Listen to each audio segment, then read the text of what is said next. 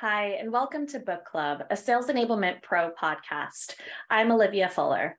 Sales enablement is a constantly evolving space, and we're here to help professionals stay up to date on the latest trends and best practices so they can be more effective in their jobs.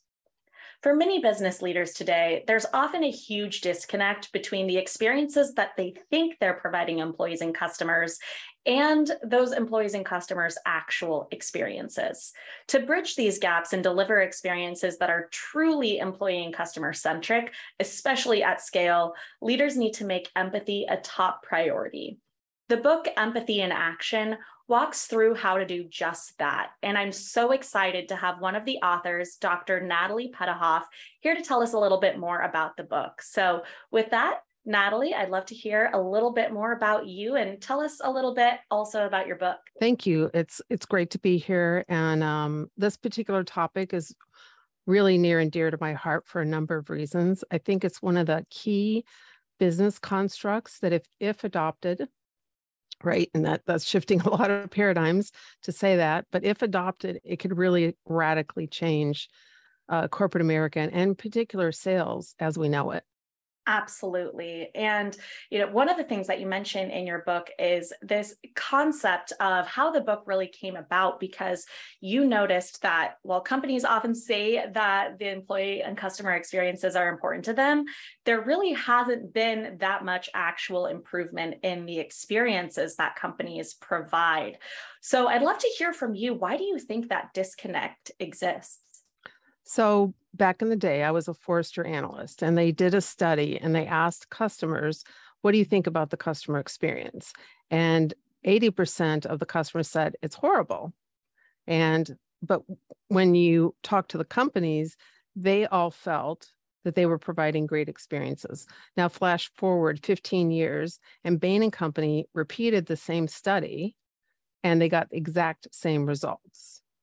And so that's interesting, right? Because it's the same question. And so what I noticed about was how can two groups of people, right? And, and this was across lots of companies. So it wasn't uh, company specific and it wasn't industry specific. It was just across the board. So what I noticed was when you ask the question from a different person's point of view, you get a different answer. So when you ask companies and executives how they think they're doing, they think they're doing great. But when you actually ask the people who are receiving the experience, either employees or customers, they have a completely different point of view. So, really, the concept in the book is if you're an executive, sit down and listen or do shadow the people that you work with or do mystery shopping as a customer and understand that experience from that other person's point of view. And when you do that, what we're finding when executives are willing to take that chance and to do it, they're like, wow, this is horrible. Why, why do we do it like this? This makes mm-hmm. absolutely no sense at all. And especially if you're a customer and you experience these things, you know you're thinking what is the company thinking? And i'm never going to buy from them. And you know then you go to a cocktail party and you tell all your friends about the horrible experience. So it spreads that bad word of mouth like we've all done it right? And i think since um since the pandemic we've all had a moment kind of a cause for pause. Everybody kind of shifted their life priorities. And so i think we're in an interesting tipping point from both the employee and the customer point of view where people are just fed up and they're really not going to take it anymore. And so at some point, what we're seeing is, especially from the employee point of view, uh, you know, you have the great resignation, which was followed by quiet quitting. So you may not have the employees you had, or may not have the loyalty of those employees and their productivity or willingness to go the extra mile. And then customers are, you know, it's very easy for them to switch channels or go somewhere else, especially with you know the increase in online. So it does really impact the bottom line. So this is not just a nice topic right? This is a bottom line whether your company is going to make it or not especially through this recession. Yeah Absolutely. And actually, I'd love to dig in on that last point a little bit more thinking about you know the year ahead and, and especially the economic times that we're in right now what are some of those potential consequences of you know that gap between the experience that companies think they're providing and then the experience that customers and employees are actually having so think about it yourself, right? You go online, you have a question, you want to return something, you want to buy something, you start interacting with a chat bot, and the chat bot gives you canned answers. You know they're clearly not understanding, they're not really listening, they're not seeing what you've done, they don't have any context. They give you canned answers and you can't get what you need. So then you contact them on another channel, and this time you're mad and frustrated because they wasted your time. So likely it could be calling into a call center or customer experience center, and then you're frustrated with the agent. Now, the agent has no context, right, of why you're upset, has no idea what you've done if you're using traditional means to set this all up. So now that a customer has to explain everything they've just done, making them even madder to think about the experience they just had. And on the other end, that poor employee is having to not only listen to how the company does things wrong, but also oftentimes the anger, though misplaced, ends up being placed on them. So think about it. If you're a company and you're providing bad experiences, how many times is that customer going to come back and buy from you?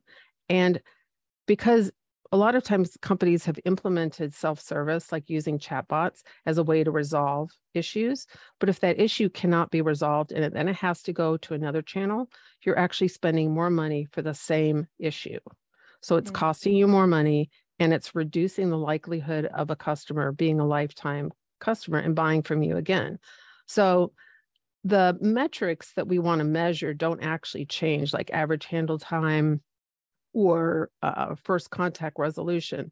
But what happens is we're now measuring them not from a cost cutting point of view from the business, like we'll just shove some sort of self service technology at them and it may or may not work, right? Because they haven't actually sat down and used it themselves. So they don't know from that perspective. It doesn't really accomplish what they wanted it to. And so now you have a situation where if you started to measure the same metrics from the customer's point of view did i get what i needed right? Was it and and it was was it done quickly and easily? Um, did it get resolved in one contact? So same short right average handle time first time you get your resolution. So that the resolution and, and the metrics haven't changed but what's changed is whose perspective are you measuring it from? Mm. and when you measure from the employee's perspective or you're measuring it from the customer's perspective and you actually do it really well and that requires new kinds of technology technology that has only been out um, relatively shortly here in the fifth industrial revolution that's when you really start to change your business. But these are all new concepts and so it's we're like we're on the cutting cutting edge here. So a lot of people are going to say but i'm doing that and i'm like mm, let's look a little closer. Yeah, definitely. And and you know, on that point about, you know, not knowing exact thinking that you're doing the right things, right? Um, what does empathy then actually look like in practice for business leaders today? So if you're being empathetic to the customer, you're actually walking through that customer journey. And so whether it's contacting the company by SMS or chat or email, what is that experience like? And so, is that experience something that you really get what you need quickly and easily without a lot of friction? Or is that experience really difficult? Right. And then when you look at it from the customer or the employee's point of view, how easy it is it for the employees to do their job? Can they really help customers? Or are there a lot of rules and policies and lack of information? And so part of what we really want to do there's four principles in the empathy uh, in action book. And so the first one is listening which is looking at customer event data.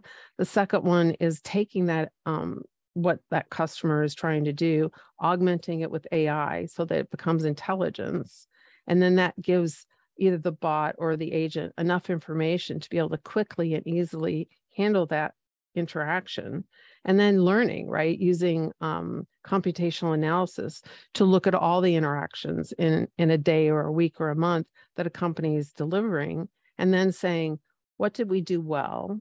from the customer and the employee's point of view and where could we make improvements and then actually taking that data that's very measurable and making those changes mm, yeah absolutely and something doesn't that it you... seem like common sense it, it does it does and it's something that you talk about in your book is the difference between empathy and sympathy and I, I feel like that's where a lot of business leaders might be getting tripped up thinking you know oh just sympathizing with my customers or my employees is thinking about what their experience is but it's really walking through actually how they are experiencing interacting with your firm. So I'd love to hear about that a little bit more from your perspective, what the difference is between sympathy and empathy, in particular with how it's being implemented in businesses today.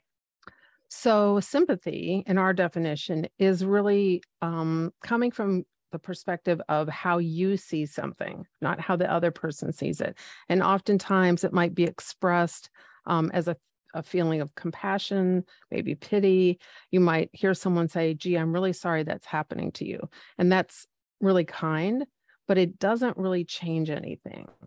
It's only when you sit in the seat of someone else. And this applies to all personal relationships, uh, marriages, people that you're dating, your bosses, eh, eh, pretty much any human interaction. When you sit in the seat of the other person and you see the world from their eyes, and you start to really interact with them from their point of view, then you can start to really change how your what your behavior is, right? So sympathy is, you know, making a, a, polite statement.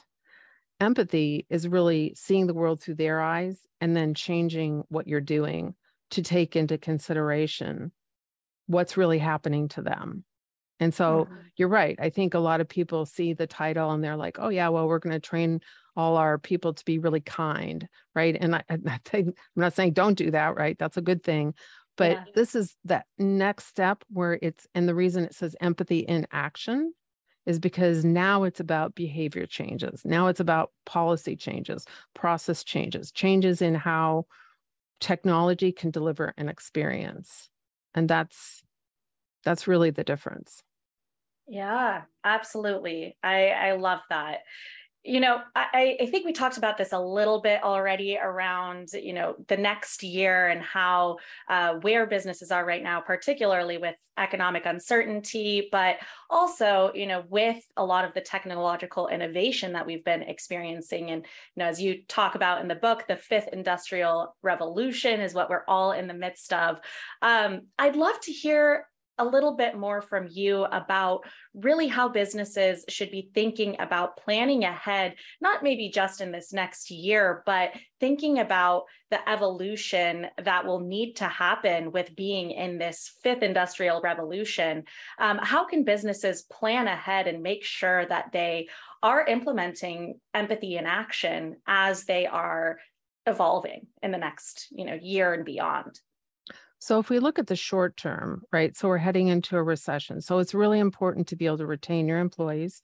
It's really important, especially if you're in the, the world of sales, to really have your salespeople sit in the seat of the customer and understand when you're selling to someone, what are they going through? What are their priorities? Not what you have to sell them, but what do they need and want right now and long term? And so it's really that transition and what, what's happening in the fifth industrial revolution, which just started in 2021, is that this, it's the first time that we've had a meeting of humanity and technology and the ability to look and change human behavior. So, in the previous industrial revolutions, it was about efficiency and effectiveness from a corporate point of view and cutting costs, a lot of um, automation, right? So, robotics and uh, the internet gave us a lot of capabilities that we we didn't have before but now it's really the first time and that's why this is such a new concept is it's the first time that people have really put this all together to really look at how are we using technology to change behaviors how do we enable our employees to be able to deliver the best experiences, especially as salespeople, right? How much information do they have on the customer? What what do they really need to know to be able to serve those people? And instead of just approaching it from, you know, we have these widgets that we want to sell you and they're a really good price, it's more about less about the product and more about the outcome for that business and really looking at how you're going to improve that company's business, reduce their costs, increase their revenue, uh, secure their place in the marketplace. And I think, you know, when you really come from the place of understanding your customer and you sell from that place of being in service to them, it completely changes the dynamic. Mm. And so I would love to hear from people when they do sit in the seat of their customers and they are selling and they change that dynamic from me me me and i think you ought to buy this and you know we're going to give you a great deal and our product's better than the other guy's product you know all those things that we can tend to kind of um, default on when we really slow down and really sit in the seat of that person. It takes more time takes more research it takes um, not just being in a hurry to have the conversation um, it's it's a different it's not so much in the numbers it's in the understanding and changing behaviors that really that's where success comes from I love that. Yeah, enabling behavior change. And I think that's where our audience of, you know, sales enablement practitioners can add so much value to the business and, and really help leaders understand how they can implement this empathy in action. So, Natalie, thank you so much for joining the podcast today. It was such a pleasure to hear from you and learn more about your book. And I can't wait for our listeners to hear this and also uh, pick up a copy of your book as well. So, thanks again. Thank you. I really appreciate it. And to our audience, thanks for listening. For more insights, tips, and expertise from sales enablement leaders, visit salesenablement.pro. And if there's something you'd like to share or a topic that you'd like to learn more about, please let us know. We'd love to hear from you.